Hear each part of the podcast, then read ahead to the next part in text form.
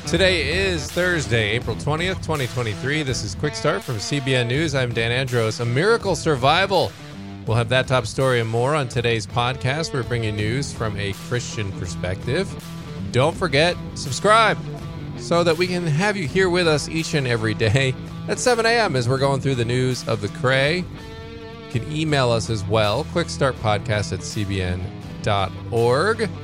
Joining me now to get through that news of the Cray, Tré Goins-Phillips, Billy Hallowell. What's up, fellas? It's Friday, Junior. How y'all doing? I mean, you know, living the dream.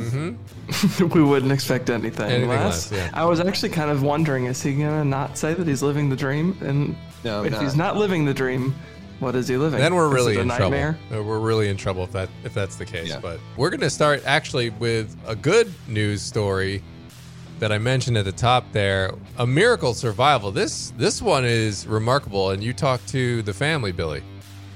Yeah, it's an incredible story. I Had a chance to, to briefly speak with the mother of this teenager who died and came back to life two hours later. It's it's a crazy story. It's wild. Looking forward to the details on that. And Ukraine, they're still fighting. You don't see it in the news as much, but the war is still going on.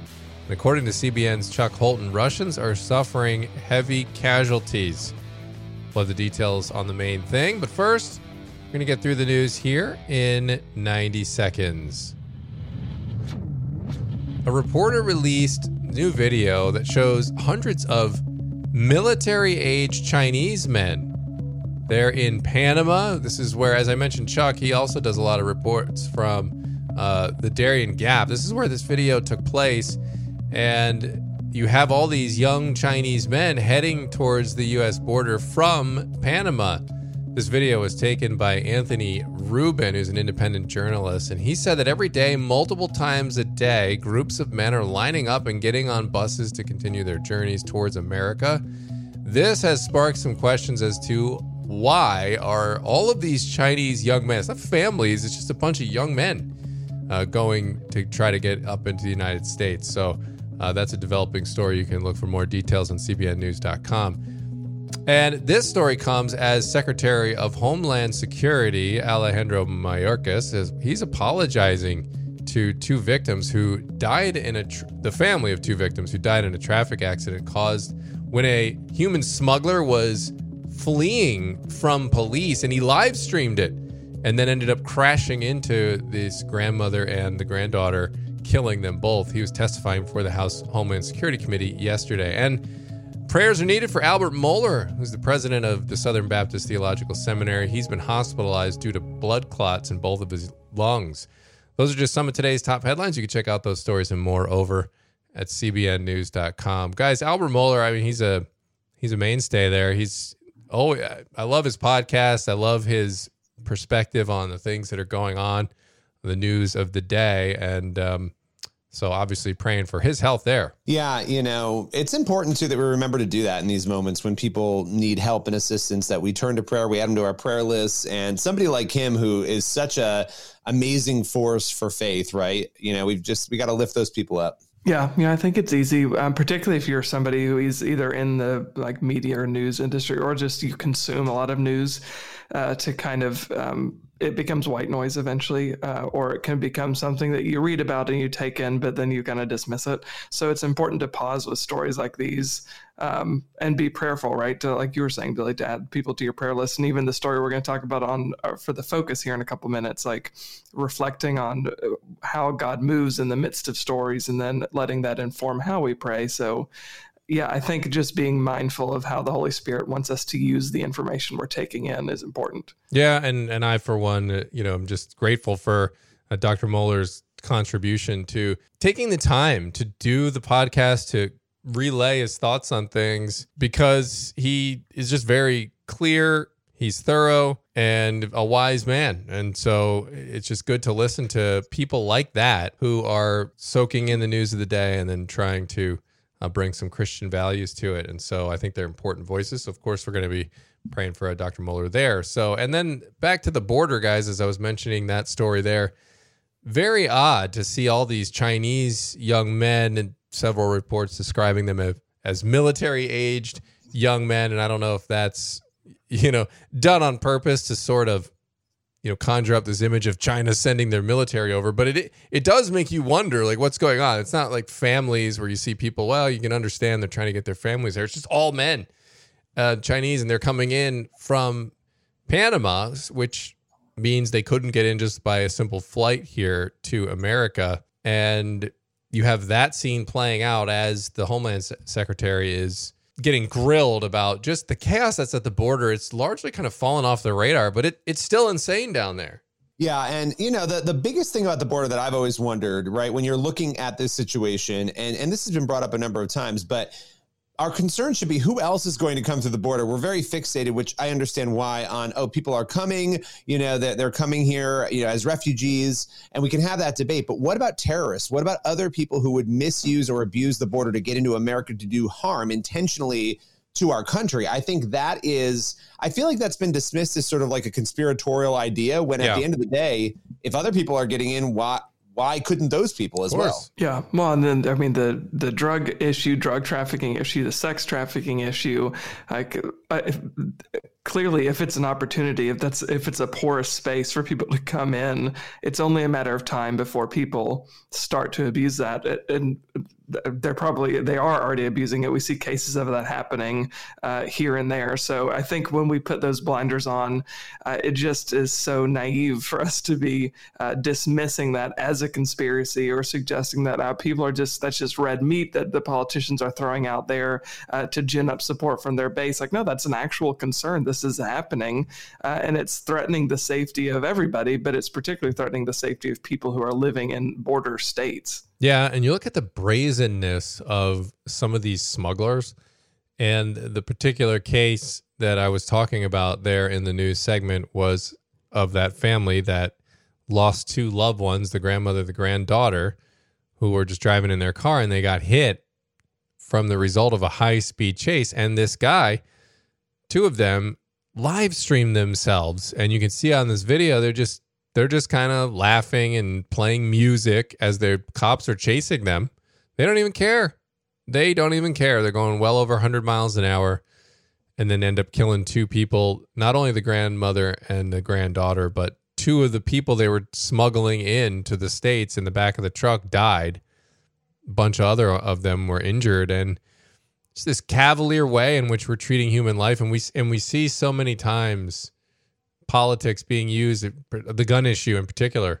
Know, oh, the Republicans they don't care about life. Look at this. Well, if we're going to go by that logic, that if your policies then make you not you know indifferent to human life, well, what about the border? What what about people are dying at the border every day, lots of them needlessly because they think they can just walk over here and just get in and it's no problem, but it's it's a deadly journey for a lot of people. Yeah, and and I think if we care about human lives, you know, we we only talk about that one side, right? The side of caring about what we're going to do with the people who are coming over and need help, and we do need to talk about that and and think about that, but what about the lives of the people in those border states yeah. that are suffering in those towns. So it's it's multifaceted, complex, and I think we all have to come to it with an open heart and an open mind. But from a national security standpoint, this story, lots of others like it, they make alarm bells go off for me, and I don't understand why it's not a priority for every single yeah. person on both sides of the aisle. Well, and other countries don't do that. Like we, you don't travel to any other country, and when you get to there, think, why don't they just let me walk in? No, nobody, nobody thinks that about anywhere. But for some reason, that's the standard that America is supposed to apply. That we just let everybody come in and give them whatever they want. It's a, it's a bizarre double standard. I don't think it's a stretch to say it's out of control completely. So, and yeah. we need to we need to figure something out there. So, all right, we're gonna we're gonna move over to our next story here, and a Texas teen's family they are thankful he's alive after he suffered cardiac arrest before miraculously being brought back to life two hours later. What is the story here? Yeah, this is a crazy story. It's Sammy Berco. That's the teenager's name. He's from Missouri City, Texas, and he was recently pronounced dead.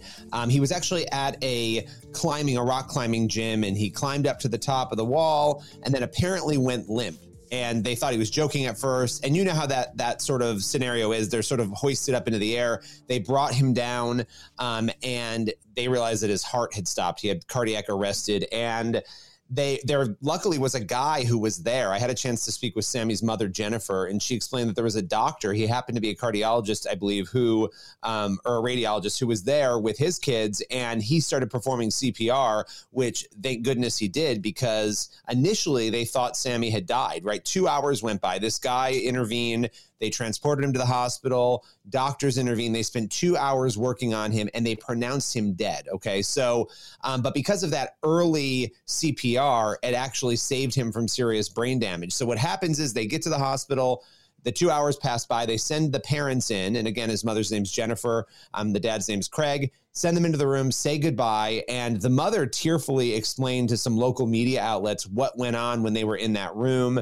Um, she said that she started talking to Sammy, telling him how much she loved him. She said she was sorry they didn't know how to save him, and she said suddenly, as I started praying, my husband said, "Oh my gosh, he's moving." So consider this: this kid has been dead for two hours, right? They've worked on him. They've pronounced him dead. So nobody's working on him anymore, presumably. The parents are saying goodbye and he starts to move. Um, so the parents yell for medical professionals. The doctors come in and it turns out he ends up surviving. And, you know, he's got a long road ahead of him. He sustained a spinal cord injury uh, while he was in the air when he had the heart attack and, you know, some memory loss and some other things. But is doing incredibly well. Was actually interviewed uh, by some local affiliates as well. Mm, wow, that is that is incredible. I can't even imagine what these parents are going through as they essentially were probably trying to process the fact that he was dead when suddenly they had the realization that he was actually moving again. Were that what was uh, one of the other miracles that came out of this story? Well, the big thing is that when you go when you go for that long without oxygen, and that's why I said it was yeah. it was good that they did that work on him for all that time because you're putting you're pumping you know into somebody's body. The Damar so Hamlin situation too, right? Kind of similar. Right, exactly. Exactly. If you weren't doing that, they'd have less of a chance. But but basically he should have severe brain damage for the amount of time that he was out. He does have some brain some brain damage. It's minor compared to what it should be. Um, and he's working through some of that. He's in a wheelchair right now because of the spinal cord injury. But the miracle is that it was minor brain damage, right? After all that time. I mean, imagine walking in and Dan, you're a father, you know, you're walking into your kid, your kid's room, you're saying goodbye. Like, this is it. My kid has died. He's been yeah. pronounced dead and for this miracle to happen while she was praying and i thought that was interesting. You know she she told me like we're a jewish family you know prayer obviously matters to them and they she's saying her prayer and and then this happens. And so uh, pretty pretty incredible. Um, and there are some other elements to this story too. You know when you talk about miracles one of the heartbreaks in this family is that sammy's brother frankie died a couple of years ago when he was just 10 years old. And that was sort of a situation that they didn't fully understand when when their other son passed away. So they were looking at losing their other kid right wow. during this. Um, but frankie's death they've gotten some clarity to because of all this. Um, and, and so without going into too much detail because of what happened to Sammy, they actually diagnosed him with CPVT. It's a rare genetic condition, um, and that's the acronym for it. But but basically, this is something that affects your heart. Your heart can actually stop during during exercise. He had no idea he had it. Frankie, the brother, had it, right, which they didn't know that was the cause of his death, and the mother has it. So wow. this potentially oh, this man. potentially saved her life, right? Gosh, I don't know what that would do to my mental state if I knew any form of exercise could potentially stop my heart. I mean, I'd probably use it as my excuse to be like, no, I'm not doing anything. I, am taking it out the garbage. Can't do it, hun. I don't want my heart to stop. Um, but uh, kidding That's aside, the ultimate trump card there, right? Yeah, right. Yeah. I mean, I just got done spreading all the mulch around my uh, my uh, mulch beds, and yeah, I could have just been like, can't do it. Can't do it. Just gonna have to hire somebody safe, this year. Safe. You're not safe. Well, there's there's medicine for it too. So if you know you have it, right? And it's yeah. really sad because you know I talked to her about about their son Frankie, and she explained to me that you know he was having seizures. They didn't know what it was that led to his death at 10 years old, right? Wow. Now they have this clarity, and she didn't know for herself either. Um, so it's it's heartbreaking, but also this incident could protect her and save her because it sends right. her out of rhythm. Well, and I, yeah, and I would imagine imagine the not knowing probably just eats away at your soul as a parent going what in the world was it? What happened? What could we have done something? And so the fact that they know you're right that is that is sort of a blessing in the midst of a tragedy like that. And is that so is that what the cause is that that condition? Is that what they're saying caused both of for the you know, do doctors say that as well? Yes. Yeah, yeah, that that seems to be that that's what the cause was. And when you look it up, you know, Boston Children's Hospital explains that during exhilarating moments or heavy duty workouts, he was at the top of the climbing wall, right, when this happened. So yeah. um, that that is likely what what happened here. And one thing that I thought was really interesting when I talked to her, because a lot of people, you guys know this, when you reach out, they don't always want to talk, right? They don't always want to share. Um, and we had a great phone conversation. She said that the reason they're so openly sharing this he spent, by the way, three and a half months in the hospital. So this mm. happened January 7th. He just went home wow. this week. So, but but they want to really bring awareness and change to this because she made a great point. She said, look, infants go through a whole bunch of tests when they're born to check their health. When you're born, you should have a genetic heart test as well. Like we they would have known this if every baby were screened. There's so many heart conditions, they'd be picking up on a lot of these things. So they're hoping to really inspire people and, and hospitals and doctors to start doing that. Yeah, that's a great point. And look, I think you should get those uh, regular checkups as well. I mean, I myself, you guys know, a couple years ago, I had heart surgery. I would have had no idea that I had um, I had mitral valve prolapse, which is the the valve that opens and closes to you know let the blood go in and out of the you know uh, heart. It was not closing properly, and so I was having leakage, and it was getting worse and worse and worse. But I, I would have had no idea. I wasn't feeling anything. But you know, during one of those routine checkups, the doctor could hear you know that my heartbeat was all you know off and um, you know having a regular heartbeat or whatever. And so then I had that surgery, and so who knows what would have happened down the line if I would have had no idea. You know, years down the road, and it progressed and got worse. You know, could have uh, could have shortened my life. And so you got to take those things seriously, the regular checkups. But uh, this idea as well seems like a good one to have to have your kids, you know, checked for for those sorts of irregularities because a lot of times, you know, maybe they can be treatable and there's something that you could absolutely prevent. So, um, and, I, and this, this story also just gets me thinking, guys, about these situations. Um, you know, this case wasn't particularly it, but because he was pronounced dead, there was no debate there. But it makes you think of those end of life scenarios where, you know, like the Terri Schiavos of the world, you know, where somebody's, you know breathing, but it's they're they're not there. They're kind of in a you know uh, what do you call it a you know coma that sort of situation. You know what do you do? So a lot of things to consider that most of the time we just don't think is going to happen to us. Hmm. Yeah, for sure. It's it's encouraging the way this story is ended, but I know uh, the, their emotions have to be as a family all over the place, right? To having lost a child, but then knowing now uh, the issue, hopefully they can use that, right? They can channel that into keeping their other children safe, um, and praise God that they're that this child survived. Um, so it's a it's a good story and an encouraging story. Yeah, indeed. So get yourself checked up out there if you're listening and you haven't been checked on in a while. You never know they could find something that uh, could end up saving your life. So appreciate you bringing that story, Billy. We're going to move over to the main thing now. And Ukraine, as I mentioned at the top of the podcast, they are still fighting. Russia's continuing to uh, have that invasion ongoing. And they're trying to stop these cities from falling. Ukraine is. But according to CBN's Chuck Holton, Russians are suffering heavy casualties, but it does come at quite a cost for Ukraine. So Chuck Holton has that story on today's main thing.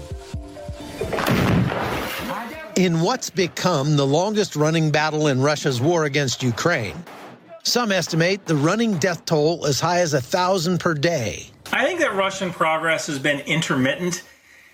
They're making some gains and then they get pushed back. Despite heavy losses, Russia remains determined to take what's left of Bakhmut, this effort, however, has reduced what was once a thriving city of 70,000 to rubble.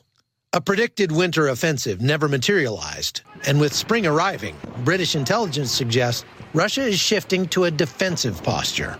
I think that Russia wanted to perform some kind of breakthrough or attack this winter, but I don't know if they have enough artillery ammunition to do so. And I say that because I bought satellite footage of Bakhmut there is one area of Bakhmut that was obviously either a Ukrainian supply depot or a command post. That place should have looked like the surface of the moon, and yet there were only 13 shell holes. And that was the first indicator I had that Russia may be running out of critical ammunition that it needs to force an attack. Russia has not made any significant gains since July. One reason for that is Ukraine's elite Svoboda battalion, commanded by Petro Kuzyk. The battle in Bakhmut is a nightmare for infantry. The only place to hide is a hole in the ground. You can't expect support from heavily armed vehicles. It's not easy to dig the trenches. Russian artillery turns them to mush just in 30 minutes. We gained a lot of experience, but unfortunately, we paid dearly for it. It's very difficult to dislodge an entrenched enemy, especially in an urban environment. The intensity is very high. I would say that we put out of action about 1,000 enemy personnel in the past four months. And more than that were injured. That's just in our zone of responsibility. Sometimes it was hard to walk the area in front of us without stepping on dead Russians. Commander Kuzyk says the Ukrainian forces have managed to hold out against far superior numbers, despite a shortage of ammunition. The way we fight is very far from NATO standards because our infantry has to do a lot of extra work. We cover the shortage of ammunition with the blood of young soldiers. While Russia may take the city, analysts say with a cost of more than 10,000 dead, it's difficult to call that a win.